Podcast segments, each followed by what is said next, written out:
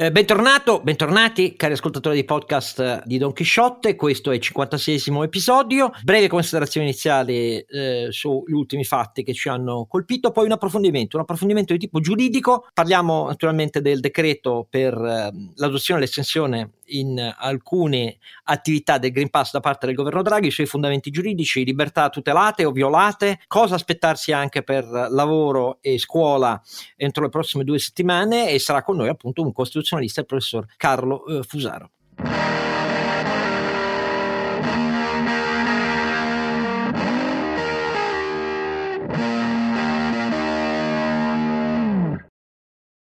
E questo 56 episodio, la voce chioccia da papera di eh, Don Chisciotto Scargianino e con lui il compare saggissimo, ronzinante. Eh, saggissimo, diciamo scalpitante, come dici giustamente tu, Carlo Alberto Carnevale Maffè. Allora, di questi ultimi giorni cosa ti ha colpito? La discussione innestata dal eh, nostro ministro del, dell'Economia e delle Finanze, Daniele Franco, sulla tassazione, in particolare sull'IRAP e sulla patrimoniale. È un tema importante, noi abbiamo avuto ospite del nostro podcast, caro eh, Oscar, il relatore, il Presidente della Commissione Finanze, eh, l'onorevole Luigi Marattin, sai che siamo molto sensibili al tema fiscale e il fatto che se ne esca Franco a dire al patrimonio non è sul tavolo perché abbiamo già aliquote più alte della media europea, cosa vera, magari abbiamo eh, come dire il sottostante, la base imponibile, in particolare quella sui valori catastali delle case che l'Europa ci ha ricordato, ed è scritto nel recovery plan, essere del tutto non aggiornate e quindi eh, eh, quantomeno oggetto di una riforma, quantomeno di un aggiornamento. Ma la cosa interessante è finalmente, per la prima volta da da sempre eh, un ministro delle finanze che dice che l'IRAP è una eh, boiata pazzesca, diciamo così per, per, usare un termine scientifico, e che quindi andrà superata. Mi sembra una battaglia che, come sai, tu, tu fai, ma io ti seguo su questo da tanti anni, Ovviamente il principio di questa riforma fiscale che toccherà tutti noi e toccherà sicuramente le, le imprese è un principio che meriterebbe molta più discussione. Io trovo che no, non c'è abbastanza dibattito e, e, le forze politiche non ne stanno parlando in maniera estesa, ma neanche i giornali, mentre trovo che la riforma fiscale sia un pezzo fondamentale, un pilastro fondamentale del, della cittadinanza, sia quella individuale che quella aziendale del paese, quindi mi aspetto che a questa, eh, a questa audizione, a questa eh, posizione di, de, del ministro segua un, una, un, un, un, un, adeguato dibattito anche in sede, se vuoi, imprenditoriale, aziendale, perché non dobbiamo lasciare il governo solo a, a, valutare queste cose. Ci sarà una delega da parte del Parlamento, ma penso che sia un dibattito che vada allargato, anche perché va bene togliere l'IRA, siamo d'accordo, va bene ritoccare l'IRA, siamo d'accordo, ma c'è un, un punto di equilibrio fiscale, caro Oscar, che dobbiamo trovare. Tutti d'accordo a togliere tasse, però a questo punto voglio sentire che sono d'accordo anche a tagliare spese, altrimenti ci, eh, ci indirizziamo verso un, un, impossibile equilibrio fiscale a fronte di un'esplosione del debito che, sai, non abbiamo ancora elaborato eh, in maniera corretta. Allora, eh, io ti vengo dietro perché mh, mm, mi ha colpito dell'intervento a conclusione del ciclo di audizioni eh, dell'indagine conoscitiva per la riforma del fisco, quella di cui abbiamo ospitato il presidente di una delle due commissioni finanze, Camera e Senato, che l'hanno fatta. Mi ha colpito del ministro Franco in particolare un punto. Il ministro Franco è stato chiaro e a conferma anche eh, il presidente del Consiglio Draghi ha detto no, la legge delega fiscale non aspettatevi nelle prossime settimane che esca, si prende un po' più tempo. Perché il ministro Franco è stato esplicito esplicito. Ha detto guardate, nella condizione attuale, con una spesa di 900 miliardi che comunque continua a essere non in crescita come è stato nella sua crescita esplosiva del 2020, però insomma come vedete a ogni decreto ci sono esatto, stanziamenti nuovi che qualcosa. arrivano. Ricordiamo eh. i numeri, eh, 57,3% di spesa pubblica eh, diciamo eh, nel P, del PIL 2020, 69% di allocato eh, secondo i numeri della Corte dei Conti. Sono numeri da Corea del Nord, caro Costa, ricordiamo. Allora, lui ha detto, in questa condizione, se io dovessi adesso dirvi in Parlamento, io dovrei dire che 2-3 miliardi, ma 2-3 miliardi, e vediamo nella prossima legge di bilancio se arriviamo al massimo a 12-13, ma si è tenuto cauto, ma con questo, con 2-3 miliardi, si fa al massimo un intervento peraltro pure abbastanza ridotto sulla platea che attualmente c'è l'aliquota IRPEF che schizza al 38%, cioè dai 27.000 euro ai 55.000. Tutto il resto deve essere a parità di gettito e allora se lo facciamo così, per esempio ha detto l'aliquota IVA, sì sì, si può eh, innalzare quelle basse e diminuire quella ordinaria, però deve essere a parità di gettito. Attualmente io non posso dire diversamente, ma parliamoci chiaro, siccome Draghi e io stesso penso che, io stesso ministro Giannino, penso che la riforma fiscale dovrebbe essere molto incisiva per alleviare il peso sul lavoro dell'imposizione generale e quindi innalzare la quota di occupati e liberare molte risorse per la crescita potenziale del paese, noi così l'obiettivo non lo raggiungiamo, ha detto. Vedremo se e che cosa di più, ma non vi aspettatevi molto però dalla legge di bilancio l'anno prossimo e allora la domanda diventa, cari signori dei partiti, la verità è che per fare una cosa coraggiosa dobbiamo toccare la spesa. Punto. E questa è una riflessione che ha lanciato ai partiti, vedremo i partiti come rispondono, ma una, co- ma una cosa è chiara, se non c'è questa volontà la riforma non sarà nemmeno lontanamente paragonabile a quella del 74, seguita alla commissione Cosciani del 71, poi alla legge del 72, decreti attuativi dal 72 al 74, nella cui impostazione ancora oggi ci trasciniamo dietro, tranne che poi l'abbiamo devastata con i bonus e forfè a tempo eh, nell'IRPEF dei partiti. Allora, il, il problema è che se vogliamo una riforma incisiva, cioè faccio alcuni esempi, mettere mano seria alle centinaia di deduzioni e detrazioni, non solo quelle per i fossili, ma per le micro e macro categorie. Uno. Due. Porsi il problema dell'occupabilità, ma della curva demografica, quindi esaminare la possibilità dalla fatto che abbiamo un, un, sistema fiscale basato sul contribuente individuale, lo ha stabilito la Corte Costituzionale a metà degli anni 70, però con la curva demografica che abbiamo ci dobbiamo porre il problema o di una scelta in qualche misura paragonabile alla, allo splitting individuale, la libertà negli Stati Uniti è puoi usare lo splitting o se contribuente individuale o quello familiare, o il coefficiente familiare francese che è addirittura più estremo, questa roba ha un costo, o quantomeno affrontare seriamente la questione della tassazione del secondo percettore di reddito in famiglia, visto che scoraggia l'occupazione femminile, ma per far questo ci vogliono risorse. Per immaginare un IRES che va bene, scende dal 24% al 23% della prima aliquota IRPEF, ma per, ma per renderlo uno strumento di nudging, cioè di incentivo a cose virtuose che servono per far crescere la dimensione dell'impresa, la qualità del capitale occupato e così via. Ci vuole un IRES che scende di un punto, non cambia niente, ma a quel punto deve diventare differenziata nell'aliquota a seconda del comportamento delle imprese. Più investi, più ti fondi o fai acquisizioni, più accetti di far certificare il capitale umano impiegato e ti dai obiettivi pluriennali di, e li raggiungi di suo innalzamento, più l'aliquota dovrebbe essere premiale da questo punto di vista. Non basta il ritorno all'IRI per questo, per chi segue le questioni, eh, per chi segue le questioni tecniche. Dire ci liberiamo dell'IRAP, ma come ha detto il Parlamento e ha detto anche Franco, a, pari, a, a, a, condizione che il suo oggetto resti del tutto riassorbito in altri tributi, perdona caro Alberto, eh, n- non ci libera del problema. Io dico invece, io dico invece trasformiamone un terzo o un quarto dall'attuale obbligo ehm, tributario a un obbligo contributivo per finanziare dal basso le nuove politiche attive del lavoro fatte su base di accreditamento eh. paritario di privati e pubblici. Eh. Diventa un canale di finanziamento aggiuntivo per la rioccupabilità e la formazione permanente. Quello sì, eh, anche perché fammi dire, per la prima volta ho sentito un ministro delle finanze che dice che la riforma fiscale deve facilitare l'aumento del tasso di occupazione. Eh, esatto, io sono, esatto. Scusa, io sono contento di sentire un ministro che ribadisce qual è lo scopo del sistema fiscale, Anch'io. che non è quello di, della ridistribuzione punitiva, ma di un disegno corretto che incentiva occupazione e investimenti, invece del contrario. Noi abbiamo, abbiamo un sistema che penalizza il lavoro, è conclamato, e penalizza gli investimenti, favorendo le rendite e favorendo quindi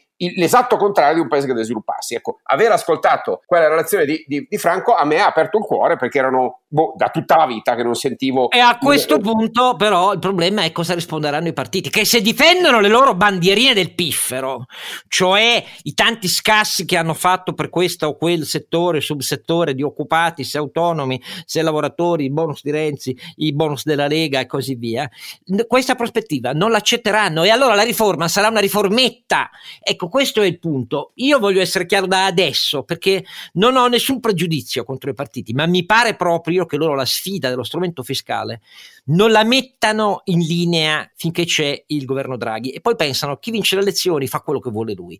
Mi sbaglierò, ma io penso che questa sia la mancanza dei loro interventi su questi argomenti. Cara impresa, svegliati. Cari sindacati, svegliatevi invece di pensare solo a quota 100 e voler fare quota 101, perché questa è una grandissima occasione che si è imboccata bene, per un decennio può aggiungere punti di pila alla crescita italiana. A questo punto non ci resta che andare all'approfondimento diritti negati o diritti tutelati dal Green Pass eh, di Draghi.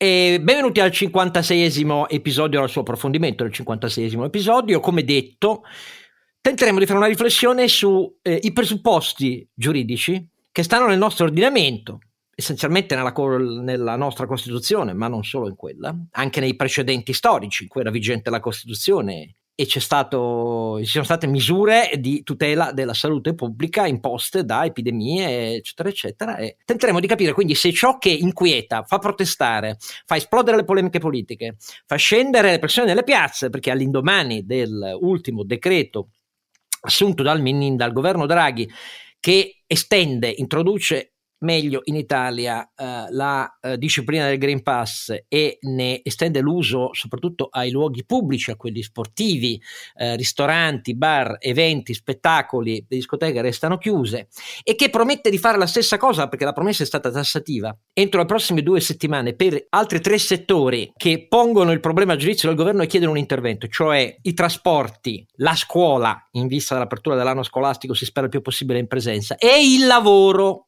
è il lavoro su cui sono esplose le polemiche per una posizione di Confindustria. Allora, questo approfondimento lo facciamo con un professore universitario di diritto costituzionale comparato, visto che qui c'è anche la dimensione europea, è come se c'è, e siamo molto grati a lui per il tempo che ci dà e per fare questa riflessione insieme. Il professor Carlo Fusaro, che ha insegnato, è professore di diritto costituzionale comparato all'Università di Firenze. Adesso lui ci tiene che io dica che sia a riposo, però a riposo si va quando la mente smette di funzionare, per quello che mi riguarda. Grazie di essere con noi. Grazie a voi per l'invito. Allora, partiamo da un primo blocco di problemi generali che è quello che in realtà ha esteso le proteste di volta in volta da che la pandemia è iniziata e sono iniziate le prime misure, eh, dagli stati di emergenza al lockdown totale, poi parziale. Di volta in volta si è detto eh, vi sono dei diritti della persona, secondo la nostra Costituzione, incomprimibili, questi diritti, a cominciare dalla libertà di spostamento, la libertà di attività, la chiusura delle attività, la limitazione a seconda dei colori delle regioni, la chiusura delle scuole, eccetera, eccetera, risultano in realtà violati perché la fonte giuridica, prima con i DPCM, era inadeguata alla legge ordinaria eh, che eh, può intervenire in una materia che è tutelata dalla Costituzione, nei limiti della Costituzione, e poi quando comunque si è passato ai decreti legge, la stessa cosa si dice adesso per l'attuazione in Italia del Green Pass che ha cominciato la sua disciplina e la sua attuazione in Europa, sia pure con alternissime interpretazioni, perché a tutt'oggi i flussi turistici di spostamento in Europa rimangono in realtà sottoposti a regole e procedure e criteri diversi, quindi noi non l'abbiamo fatta l'unificazione europea in questo, né nelle competenze sanitarie né nelle regole di prevenzione, eh, tutela e, e chiusura. Ma la domanda da cui iniziamo secondo il professor Fusaro, l'articolo 32 della Costituzione e quindi la tutela della salute pubblica. La Costituzione nelle parti in cui, inattuate col governo Conte, diceva che in presenza di pandemia e emergenza sanitaria il governo doveva intervenire con ind- poteva, poteva, non doveva, può intervenire per l'indirizzo, il coordinamento e la gestione delle misure antipandemiche, anti-emergenza sanitaria, eh, scavalcando la competenza che come sappiamo nel titolo quinto della Costituzione in maniera sanitaria è affidata alle regioni. Stante tutto questo, queste misure, cominciamo da quest'ultima e poi risaliamo nel tempo, presentano profili, secondo lei, di legittimità costituzionale? Allora, io non ho pensato mai, devo dire, che eh, si siano veramente posti profili, come tu domandavi, di legittimità costituzionale, né l'anno scorso eh, né tantomeno in questa circostanza. Credo che chi ascolta non è interessato non sia interessato ai, dire, alle cose più sofisticate dal punto di vista della teoria delle fonti del diritto e cose del genere. Se c'è stato un momento in cui eh, forse eh, qualche critica eh, poteva essere eh, giustificata eh, è nelle pochissime settimane che incorrono fra la dichiarazione dello stato d'emergenza del 31 gennaio 2020 e l'adozione di quel primo decreto legge e poi la successiva adozione del decreto legge 1920 che a mio avviso ha dato una copertura di legittimità assolutamente a prova di bomba.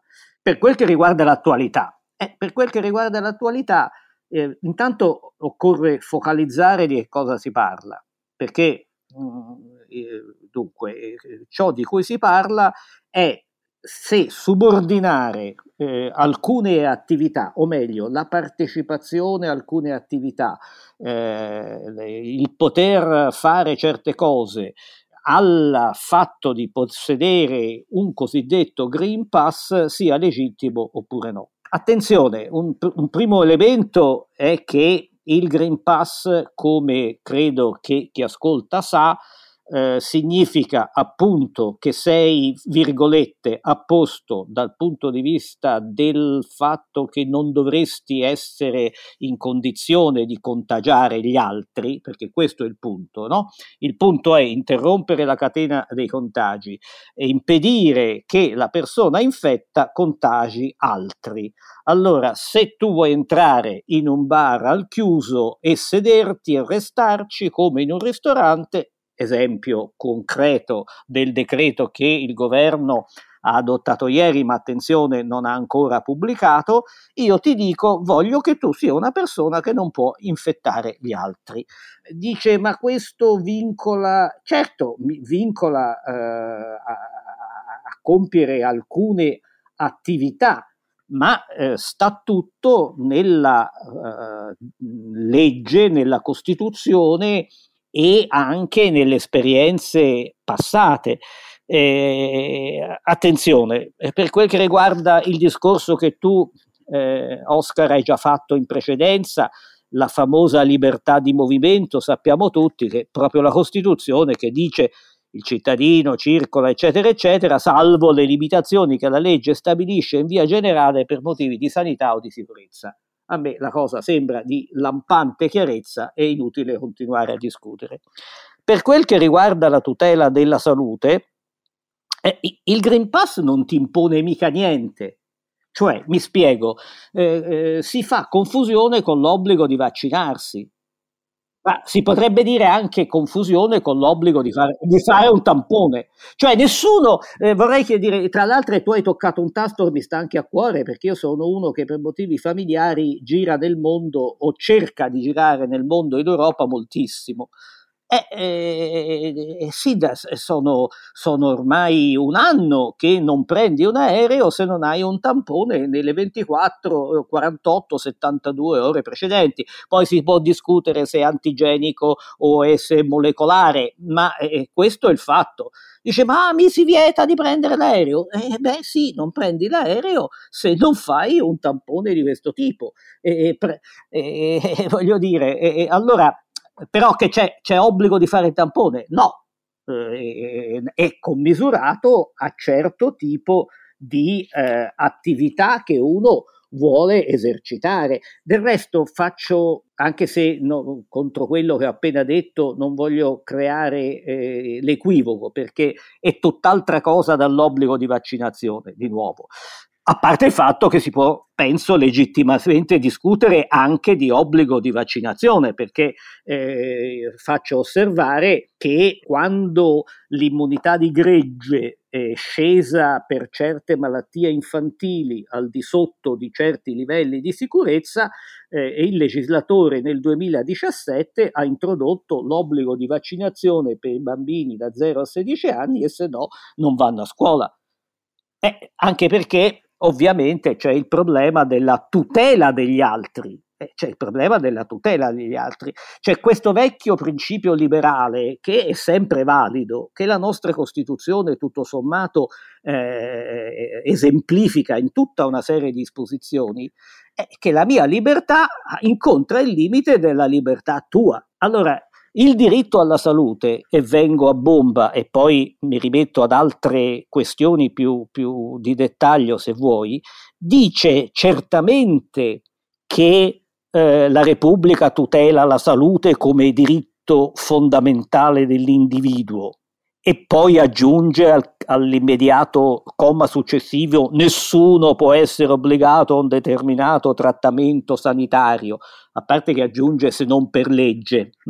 Allora l'unico limite è il rispetto della persona umana, ma dice anche che la tutela della salute include l'interesse della collettività. Allora la dottrina da tempo e la Corte Costituzionale hanno detto che in tutto questo c'è da un lato il diritto alle cure, ma all'altro anche il diritto che la propria salute non sia messa in pericolo.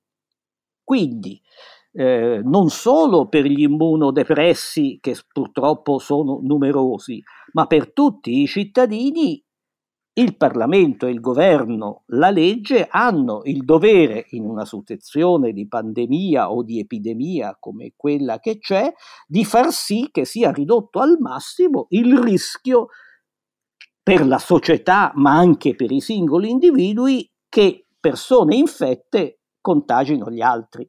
E da questo deriva tutta una serie di norme che ormai i cittadini conoscono, eh, mi pare, abbastanza bene e, e che in fondo mh, sono state contestate fino a un certo punto, perché se vogliamo parlare, ma le quarantene per chi, eh, perché è un reato violare la quarantena, è una sanzione amministrativa invece semplicemente non osservare le misure di prevenzione che erano state pensate in passato l'anno scorso e che sono in parte tuttora, tuttora in vigore. Ma violare la quarantena, cioè la persona infetta sapendo naturalmente di essere infetta, la quale circola, incorre in un vero e proprio reato sanzionabile da 3 a 18 mesi con la multa da 500 a 5.000 euro. Chiunque non osserva eh, le norme legalmente date per impedire la diffusione di una malattia infettiva dell'uomo è punito, eccetera, eccetera. Allora, qui il punto numero due, a parte la distinzione fra obbligo vaccinale e eh, obbligo di esibire la garanzia di non essere infetti uguale Green Pass,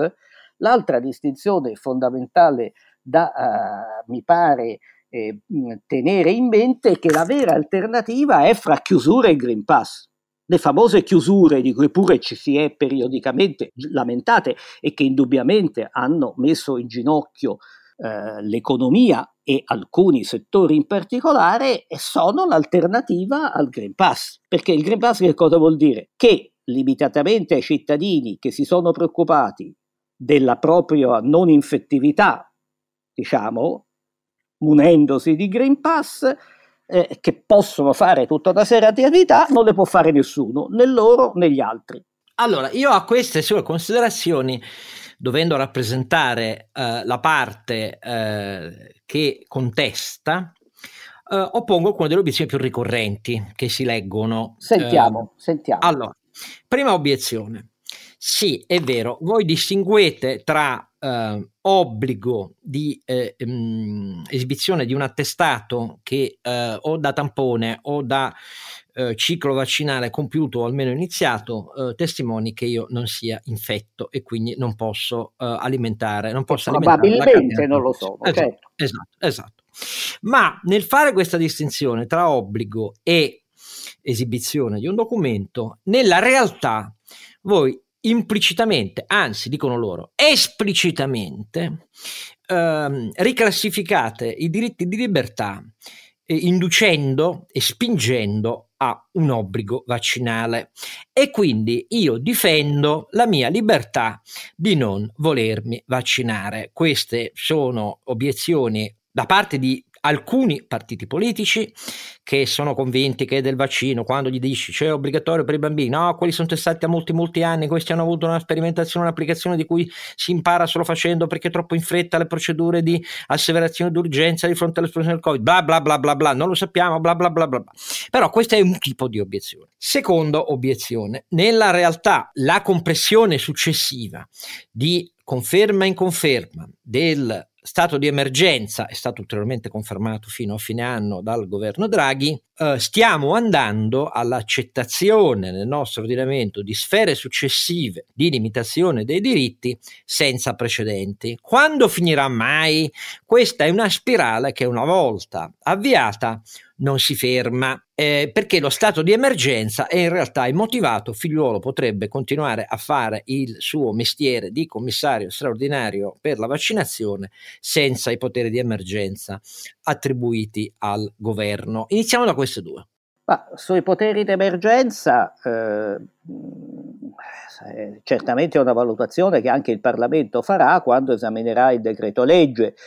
Purtroppo a me pare che eh, la situazione, ancorché migliorata, vada tenuta sotto controllo con tutti gli strumenti che eh, l'invocazione dei poteri d'emergenza hanno messo a disposizione e che del resto non hanno onestamente impedito in misura crescente al Parlamento eh, di eh, verificare tutti i principali, tutti i principali passaggi. Eh, comprendo la preoccupazione teorica generale, ma eh, è come se mi si dicesse, eh, cominciata, speriamo di no, eh, tocchiamo ferro, legno e quanto vogliamo, la terza guerra mondiale, eh, la quale peraltro è in corso, dice ma ora basta perché se no quanto dura? E ho capito, finché dura la guerra è la mia risposta, o meglio, finché il governo sostenuto dal Parlamento ritiene che si sia in uno stato, in questo caso, per fortuna, tutto sommato, di guerra contro un virus eh, che, come si vede palesemente, è lungi ancora dall'aver, dall'aver eh, abbassato la testa del tutto. E del resto eh, non vedo la coerenza di chi assume una simile posizione libertaria e poi però la estende al diritto di non vaccinarsi, il quale diritto di non vaccinarsi oggi è riconosciuto. Si può discutere, e io personalmente contesto, che possa essere riconosciuto a chi esercita determinate attività, quelle che tu hai citato, intanto la scuola, in parte i trasporti, in parte il lavoro, eh, in parte tutte quelle altre cose che sappiamo, però non vedo la coerenza di chi pretende di non vaccinarsi e poi però pretende di fare quello che vuole. Eh, evidentemente eh, la, la, tu fai eh, tutto quello che vuoi, meno una serie di attività che portano le persone a un tale grado di vicinanza e di comunione di spazi per cui è necessario che si tratti di persone tendenzialmente, perché ovviamente la sicurezza non c'è, eh, non contagiose. Non a caso le povere discoteche, e molto mi dispiace, ma non vedo che ci si può fare in quanto, come dire, sono ritenute a torto a ragione attività nelle quali non è possibile mantenere la distanza, effettuare i necessari controlli, eccetera, eccetera, restano del tutto chiuse. Eh, saranno risarciti per quanto è possibile dalla società, ma e anche questa dei risarcimenti, tra le altre, è una questione che andrebbe inter- valutata perché eh, la comunità, la collettività, lo Stato sta spendendo i nostri soldi ai quali siamo sempre attenti, le nostre tasse per ridistribuirle eh, per certe fasi a pioggia, ormai non più a pioggia, ma a coloro i quali eh, subiscono effettivamente delle limitazioni nella loro attività imprenditoriale. Eh, si giustifica proprio in questa logica complessiva. In questa logica complessiva. Eh, quindi eh, conclusione del discorso. Eh, io non nego che subordinare una serie di attività eh, che tu hai in parte citato, che potremmo continuare, partecipare ad un, a un congresso, andare a una fiera, visitare un museo, certi parchi, le terme, il bingo per quelli cui piace il bingo, teatro, cinema, concerti e anche i concorsi pubblici, eh, il fatto che ci debba essere il Green Pass è evidente che di fronte a un'attività puntuale posso farmi anche il tampone ma di fronte a un'attività ricorrente, eh, eh, se non mi vaccino, non posso praticamente, eh, se non del tutto occasionalmente, partecipare a questa attività. Ed è quello che pone il problema della scuola, per esempio, e dell'università, naturalmente, eh, perché lì eh, ce n'hai bisogno tutti i giorni. E quindi è, è, è chiaro che un forte, per, per, mentre per le altre attività è solo un incentivo, dice vabbè, non, non voglia di farmi ficcare i cotton fioc nel naso ogni, ogni giorno, che posso fare se non vaccinarmi? Eh, questo, punto, questo punto, Carlos, dire, proprio nelle, eh, nelle, operazioni sistematiche, per esempio a scuola, no? Quindi, perché ospedale uno può dire, vabbè, non è che vado all'ospedale tutti i giorni per un anno, mentre la scuola è un atto sistematico collettivo. Volevo un tuo giudizio sulla natura quindi del problema. Mi sembra di capire che il tuo giudizio è siamo di fronte a un vincolo sulla libertà di movimento e non sull'imposizione di un trattamento sanitario. In effetti è così. Il secondo punto è la libertà di movimento afferisce a specifiche condizioni eh, dove c'è densità e, eh, e, quindi pericolo di contagio, quindi non è generalizzato. Eh, a me sembrano due punti da chiarire, no? Quindi, primo, è un vincolo limitato sulla libertà di movimento e non sulla salute. Ma perché, io, eh, eh, prego. No, io eh, ehm, non, con, non parlerei neanche di vincolo alla libertà di movimento. Io parlerei di vincolo alla possibilità di eh, eh, dal lato dell'impresa, vabbè, lasciamolo da parte, ma dal lato del singolo cittadino de, di, un, di un vincolo, di un limite a utilizzare certi servizi e partecipare a certe attività ma la libertà di movimento di cui parla la Costituzione, che è un diritto fondamentale, non è questo. La libertà di movimento è che io posso uscire di casa, posso andare dove voglio, eh, posso, e, e, tutto questo oggi è, è, è assicurato. Se io ve, mi metto in macchina, non c'è nessuno che mi, mette, mi chiede il Green Pass. Dice, ma io, eh, io non ho la macchina, devo prendere il treno. E eh, allora sì, certamente, può da, a parte che eh, non è così in questo istante, ma potrebbe diventare necessario per prendere un treno, come oggi peraltro è necessario che prenda l'aereo. Eh, eh, io, per esempio, ho preso l'aereo, però sono anche andato a Bruxelles due o tre volte con la macchina. Con la macchina non mi ha considerato nessuno, nessuno mi ha impedito in macchina di and- attraversare i confini dall'Italia alla Svizzera, alla Germania, alla Francia, al Lussemburgo, al Belgio. Dice ma no io non voglio andare in macchina ci metto troppo sono 1100 km 1200 piglio l'aereo. E pigli l'aereo ti mettono in una scatoletta con 80 100 300 altre persone e lì devi avere il tampone o il Green Pass. Ronzinante. Sì eh, volevo visto che Carlo ha parlato di attraversare confini volevo attraversare logicamente questi confini e parlare di interoperabilità europea e quindi di una nascita dire, di una, un nuovo modello istituzionale, no? di una, una eh, competenza europea eh, su tematiche di prevenzione sanitaria, cosa che, ripeto, no, non ha un precedente storico robusto, e di interoperabilità tecnologica, il riconoscimento reciproco. Lo abbiamo già vissuto, sia pure parzialmente, con le eh, app per il tracciamento, che sono riusciti faticosissimamente a farsi accettare da un sottoinsieme di paesi dell'Europa, eh, col Green Pass si fa un ulteriore passo avanti. E in Italia no, in Italia no. In Italia no, sì, un'altra cosa a livello europeo. E chiedo quindi al professore di diritto comparato se siamo di fronte a una espansione a questo punto delle aree di competenza più che formale, direi sostanziale a questo punto dell'Unione Europea su questi due strati, cioè prevenzione, perché il Green Pass è un atto di prevenzione, ancora prima di essere un atto sanitario, un atto di prevenzione, eh, e tecnologico organizzativo, quindi riconoscimento mutuo, riconoscimento di, eh, di, di, di interscambio documentale e quindi di certificazione.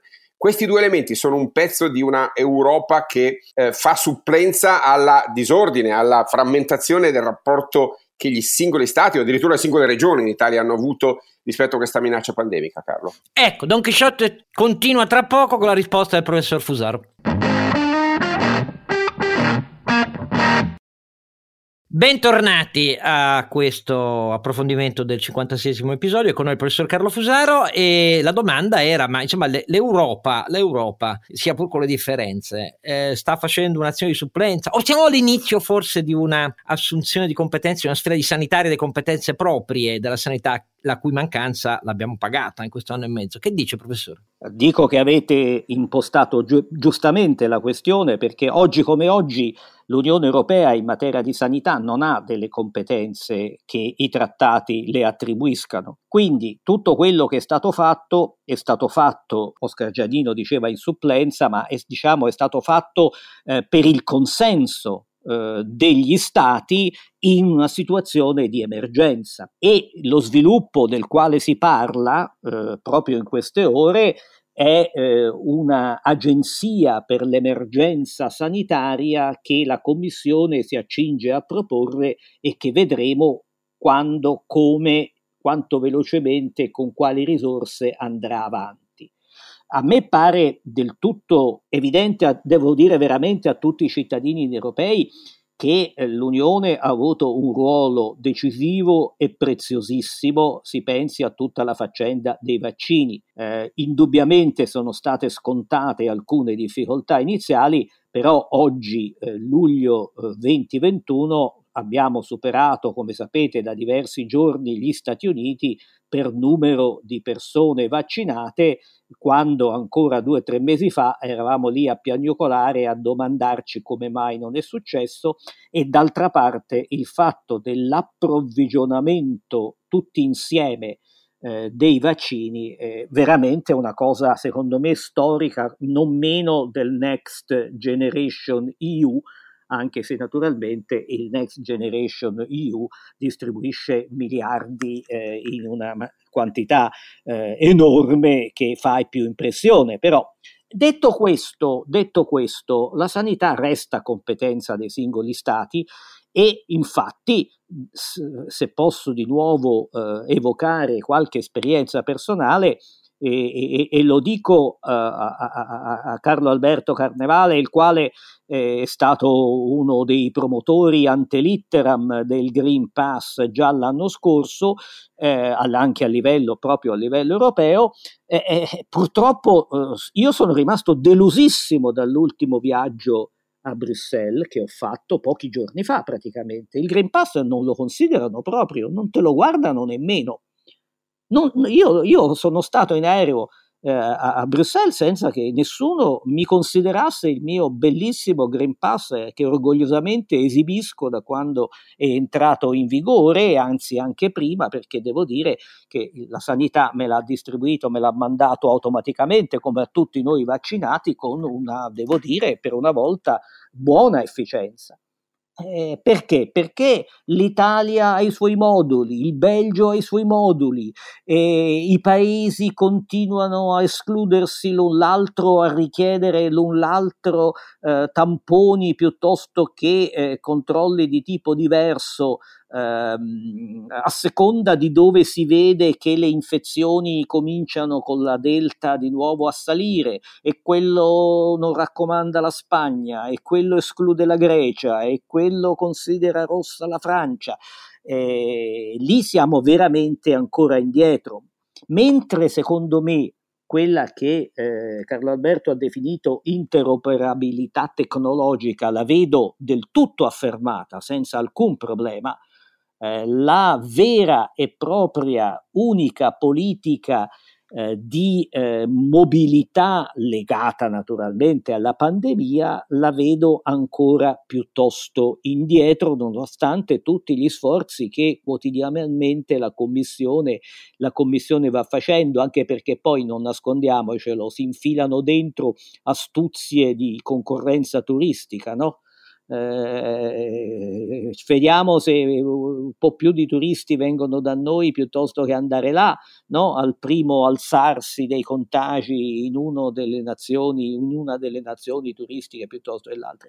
Sì, ma caro, poi... con un malinteso, un malinteso principio economico, cioè l'idea che se è tutto libero vengono più turisti. Beh, è discutibile, ci vengono quelli che sono ragionevolmente sicuri di trovare un contesto sanitario corretto, quindi la presenza del Green Pass in realtà attira turisti che sono più sicuri, quindi è, è, un tema proprio di sicurezza. Anche quella analisi, a parte quella costituzionale che hai correttamente svolto tu, ma quella economica è, è, è, del tutto incongruente, quindi l'idea che la massima libertà attiri i turisti è un'idea che non ha fondamento logico perché non ci sono le condizioni di sicurezza per attrarli, almeno un certo tipo di turismo che è quello di massa, eh, che è fatto di famiglie o di gruppi. No? È, è evidente che il singolo individuo può anche prendersi un rischio enorme, però collettivamente, che poi sono eh, dove il turismo fa i volumi, queste condizioni non ci sono. Condivido al 100%, il problema però eh, Carlo Alberto in questo momento da quello che io capisco è che vi sono singoli paesi i quali non si contentano del Green Pass, ma chi è, perché il Green Pass è co- eh, come sappiamo, ma ricordiamolo verso la fine della nostra conversazione, è costituito o perché sei vaccinato, o perché hai avuto il Covid e sei guarito, o perché ti sei fatto il tampone. E ci sono oggi stati europei che eh, Green Pass o non Green Pass ti impongono il tampone perché dicono eh, che eh, potresti comunque essere eh, una persona in grado di contagiare anche se è, è, acclarato che i vaccinati, specie con due dosi, eh, possono contagiare solo in casi del tutto eccezionali. E questo è quello che intendo, I, proprio il, eh, esattamente quello che tu dici tu, letto al contrario, cioè chi introduce vincoli per, dice, se vai in Grecia, guarda che quando torni devi farti il tampone, ma io il Green Pass non mi importa, fatti il tampone lo stesso. Questo è un disincentivo. Allora, andiamo ad altre questioni eh, che sono sempre delicate dal punto di vista del diritto. Premessa, l'obbligo di vaccinazione per il personale sanitario nel nostro paese è, abbinato, è arrivato prima della delle misure di Macron eh, che tutti, anche i giornali italiani, hanno preso come dire adesso bisogna fare come Macron. Perché eh, in realtà eh, è avvenuto all'inizio di giugno con eh, un decreto legge Uh, che da una parte limitava lo scudo penale, escludeva la responsabilità sanitaria da somministrazione di vaccini, dall'altra prescriveva um, l'obbligo uh, di uh, vaccinazione finché c'è la pandemia per il personale sanitario.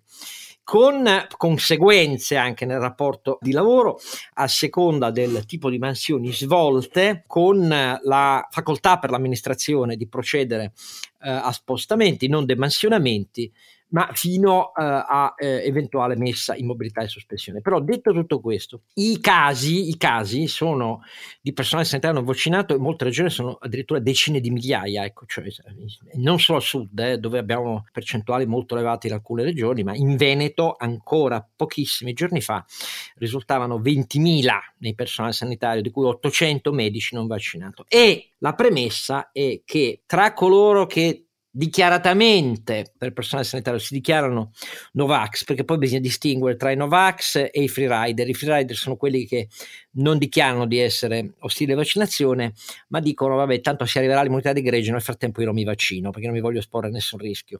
Però detto questo, questo è il punto di partenza. Adesso il governo ha annunciato di dover fare interventi nella scuola e anche nel lavoro, oltre che nei trasporti. Nella scuola il sindacato ha già iniziato a dire non ci potete mettere l'obbligo, anche perché non sareste mai nelle condizioni di spostare migliaia di persone senza le quali non c'è l'offerta pubblica eh, scolastica eh, agli studenti e quindi i sindacati hanno iniziato a dire no all'obbligo vaccinale per la scuola. Per le imprese i giornali hanno fatto una grande confusione nel senso che non solo io, ma tutti quanti sanno che quel documento interno di Confindustria in realtà non fa che altro che riprendere in maniera sintetica una memoria chiesta dal governo in previsione dell'intervento sul lavoro a tutte le parti sociali. Cosa ne pensate? Fateci, eh, diteci in anticipo perché il governo Draghi fa così, consulta riservatamente, a differenza del governo Conte che non consultava nessuno. E in quella, nella memoria eh, di Confindustria, che non può in nessun caso decidere, né avoca sé decisioni di prevedere obblighi vaccinali, perché solo il governo può farlo, non certo Confindustria, eh, né tantomeno eh, sospensioni dal lavoro fino alla mancanza di stipendio, c'è scritto un'altra cosa, c'è scritto se il governo riterrà noi siamo pronti e siamo anche d'accordo a un obbligo vaccinale nelle filiere, nei posti di lavoro eh, che abbiano contatti diretti con clienti, fornitori, eccetera, eccetera, eccetera, o all'interno di produzione di linea dove l'addensamento resta comunque molto forte e questo attualmente nel rispetto però dei, pro- dei protocolli di sicurezza fatti con i sindacati nel, eh, nel 2020. E qui c'è un problema anche di diritto, perché da una parte, lo abbiamo già richiamato, ci sono eh, la, la Costituzione che dice sì, diritti di libertà, ma mette la facoltà per il governo governo di contemperare con il diritto alla tutela, il diritto dovere di esercitare la tutela nei confronti della salute pubblica, per i datori di lavoro eh, poi eh, in più c'è anche un, un, un articolo del codice civile, un articolo del codice civile che dice esplicitamente, è il 2087 per chi volesse essere preciso, che dice che spetta all'impresa adottare le misure che secondo la particolarità, ripeto, non generale, secondo la particolarità del lavoro, l'esperienza e la tecnica, sono necessarie a tutelare l'integrità fisica e le personalità morali dei prestatori di lavoro, cioè dei lavoratori, eh, non dell'imprenditore. E eh, da questo punto di vista, l'esperienza della sanità in cui poi alla fine i, i, casi di misure che pure erano previste di decreto legge adottate sono di poche centinaia a fronte di decine di migliaia che non si vaccinano comunque. Che cosa inducono come pensiero al costituzionalista professor Fusaro? Ah, eh, quella che un tempo si chiamava la domanda delle cento pistole. Eh, io userei sempre eh, una regola fondamentale che è il buonsenso. Intanto eh, non, non, non, hai avuto modo di ricordare, perché ovviamente eh, non, non, si può sempre dire tutto, che esistono già in questo momento nel nostro ordinamento alcune categorie di lavoratori che hanno l'obbligo di fare il vaccino antitubercolare e altri che hanno l'obbligo del vaccino antitetano.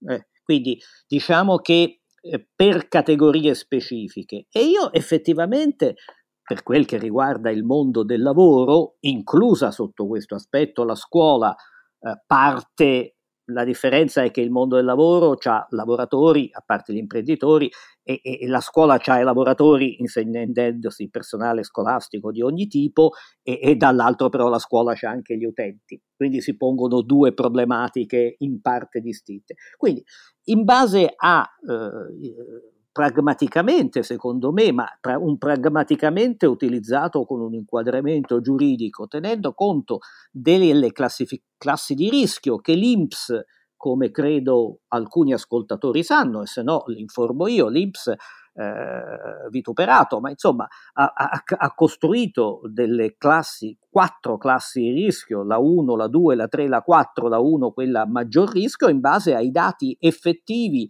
di messa in malattia causa Covid in questi, in questi mesi, diciamo dal febbraio, gennaio, febbraio, febbraio immagino 2020 a, a, a poche, poche settimane fa.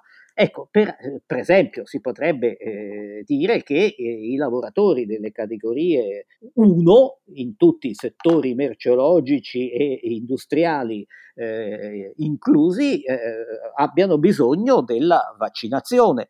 Ehm, sono cose delle quali sarebbe certo giusto discutere ovviamente anche col sindacato, non c'è motivo, certo, certo, eh, governo, sindacato, imprenditori.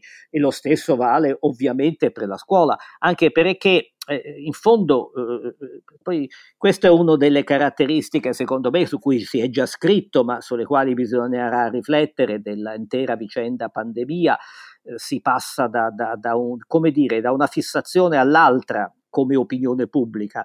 E non è ancora finita la fissa del no alla didattica alla distanza, trascurando poi anche vantaggi e, e modelli utili che essa ha sviluppato. Allora, dopo il presenza, presenza, presenza, benissimo, presenza, presenza, presenza, eh, vaccino, vaccino, vaccino, eh, non puoi avere le due cose, eh, cioè niente vaccino, però obbligo di presenza. È chiaro? No, lì la, la, lì la, la simmetria infatti è che mentre eh, se non adottiamo misure di eh, almeno di eh, esibizione di attestati per evitare il contagio o contenerle ragionevolmente, eh, si va alle chiusure, alla scuola si va alla didattica a distanza. Infatti Emiliano, il governatore della Puglia, ha già detto per quello che ci riguarda, didattica a distanza sempre, ma lui è Vabbè, quello che ha avuto, il cal- ha avuto, il calendario scolastico più contenuto di tutte le altre regioni d'Italia. Ecco, si è visto poi il risultato non è invalso. Quindi. Una sola cosa aggiungerei per, eh, come dire, onestà intellettuale. Uno degli aspetti di cui non abbiamo trattato affatto, anche perché eh, tranne alcuni ambiti, scuola-lavoro direi, eh, non è decisivo, ma in questi sì, è quello della privacy, cioè eh, come, come, sappiamo cominciano a venire fuori dal fronte opposto ai Novax, quindi è quello in cui io mi sento del quale mi sento parte se vogliamo, però cioè, ah, eh, ti sei vaccinato, dillo, dillo, capito? E anche questa è una problematica e eh, la difficoltà probabilmente del Green Pass eh, util- di, con estensione per esempio al mondo del lavoro o a certi ambiti del mondo del lavoro e della scuola può essere anche quello della, della privacy. Eh, credo che delle soluzioni, anzi sono assolutamente convinto che delle soluzioni rispettose di una normativa che giustamente in materia di tutela dei dati sulla salute è molto rigorosa possano essere trovate. Però Ecco, non ci nascondiamo che è una problematica che è, è utile tenere di conto. No, no, ma è utile, però mi ha colpito anche qui una diffusa ignoranza. Qui chiedo aiuto a Carlo Alberto che di questo si è occupato con diciamo non troppo successo, ma non per colpa sua, sia a livello europeo che in Italia quando si trattava del tracciamento. I paletti messi più volte in un anno e mezzo dall'autorità eh, garante per la privacy su il divieto, per esempio, di acquisizione di dati eh, vaccinali eh, individuali eh, dei lavoratori, sul trattamento, poi la tutela sul trattamento di questi dati, eccetera, eccetera. Col Green Pass, cosa che io non ho letto sui giornali, in realtà, visto che è un'interrogazione digitale fatta con eh, i QA, che spero tutti quanti ci siano abituati negli anni, visto che lo facciamo regolarmente eh, per leggere i menu al ristorante, eh, ecco, o almeno, ma non solo su quello, anche al, supermercato si, si usa per... Ecco, il QA è in linea con queste misure di tutela della privacy. Carlo Alberto, che cosa dici tu? Ma non è tanto il device o il metodo di eh, associazione, quanto il back-end, cioè come questo codice poi eh, accede ai dati sanitari. Nel caso del, del, Green Pass il disegno è, è come dire privacy by design, non c'è bisogno di sapere chi sei, c'è bisogno di sapere che il titolare di, quella, eh, di quel Green Pass eh, corrisponde ai requisiti, quindi non, la tua identità è nota alle autorità sanitarie, non necessariamente a chi lo interroga. Ciò detto, ricordo che per un anno i, i ristoranti dovevano rilevare nomi e numeri di telefono, email di tutti eh, quelli che entravano da loro, quindi abbiamo abbondantemente eh, superato i limiti della, della, della, eh, riservatezza personale. Io quindi trovo molto disomogeneo eh, l'atteggiamento del, eh, dell'autorità eh, eh, sul tema. Ha lasciato passare cose, secondo me, grossolane e molto peggiori di quelle che chiedevamo l'anno scorso. In questo caso mi sembra che, posto che GDPR abbondantemente in caso di pandemia concede, come dire, che siano più lasche le tutele del diritto eh, alla privacy, se non altro che sono oggettivamente subordinate alla sanità pubblica, se lo è addirittura il diritto alla circolazione, figuriamoci se non è quello al diritto alla protezione al, o al limitato uso dei dati personali. Quindi il problema più che nel front-end del QR code è nel back-end. E qui torniamo alla mia provocazione. Noi siamo ancora uno Stato con 21 modelli di dati sanitari diversi. Ciò che ha impedito un efficiente uso dei sistemi di prevenzione in sede di tracciamento è ancora qui oggi a rappresentare un problema cosa che probabilmente verrà superata col PNRR, così questa è l'intenzione, ma che poi si ripropone a livello europeo. Mi fa piacere che Carlo Fusaro dica che logicamente il tema dell'interoperabilità è superato, vero, ma praticamente no. Ecco, quindi c'è ancora molto lavoro da fare per essere veramente un'Unione Europea digitale, non lo siamo ancora, caro Oscar. Allora, eh, io direi che abbiamo tentato di fare una riflessione. Eh, io eh, lo dico per chi ascolta e forse mi, mi segue da un po', da molto tempo ho smesso di emettere opinioni personali eh, per due ragioni. La prima è che eh, sarei condizionato dalla mia condizione personale di esposto e fragile e non voglio minimamente eh, farmi condizionare quando svolgo un lavoro pubblico di informazione dalla mia condizione. E la seconda poi oltretutto è anche il fatto che da un certo momento in poi l'anno scorso non mi ritrovo personalmente in una specie di guerra fratricida che è esplosa anche nell'ambito culturale a cui mi ascrivo, esattamente quello di cui parlava prima Carlo Fusaro, perché la durezza degli scontri personali, eh, anche di accademici, eh, di operatori del diritto, eccetera, eccetera, eh, contrapposti in nome dell'ignoranza, studi, eccetera, eccetera, non mi è piaciuta ed è comunque uno specchio dei tempi che abbiamo vissuto, questo appunto, anche il mondo accademico, a cominciare dai virologi, ha detto le cose più ehm, distanti, a volte e inverosimilmente distanti, nell'interpretazione di quello che stava avvenendo e nella previsione, figuriamoci. Ecco, io rim- mantengo questa linea, lo dico solo a chi mi, ha, mi, mi sente solo fare domande, non mi vede twittare su questi temi, perché le, le ragioni che ho dichiarato eh, sono queste. Non ci resta a questo punto che rimanere in attesa delle misure nelle prossime settimane e approfondiremo anche quelle ringraziando infinitamente da una parte il professor Fusaro, grazie di essere stato con noi. Grazie a voi. E naturalmente il mio eh, compare come sempre eh, logicissimo rondinante Carlo Alberto. Appuntamento al 57 episodio.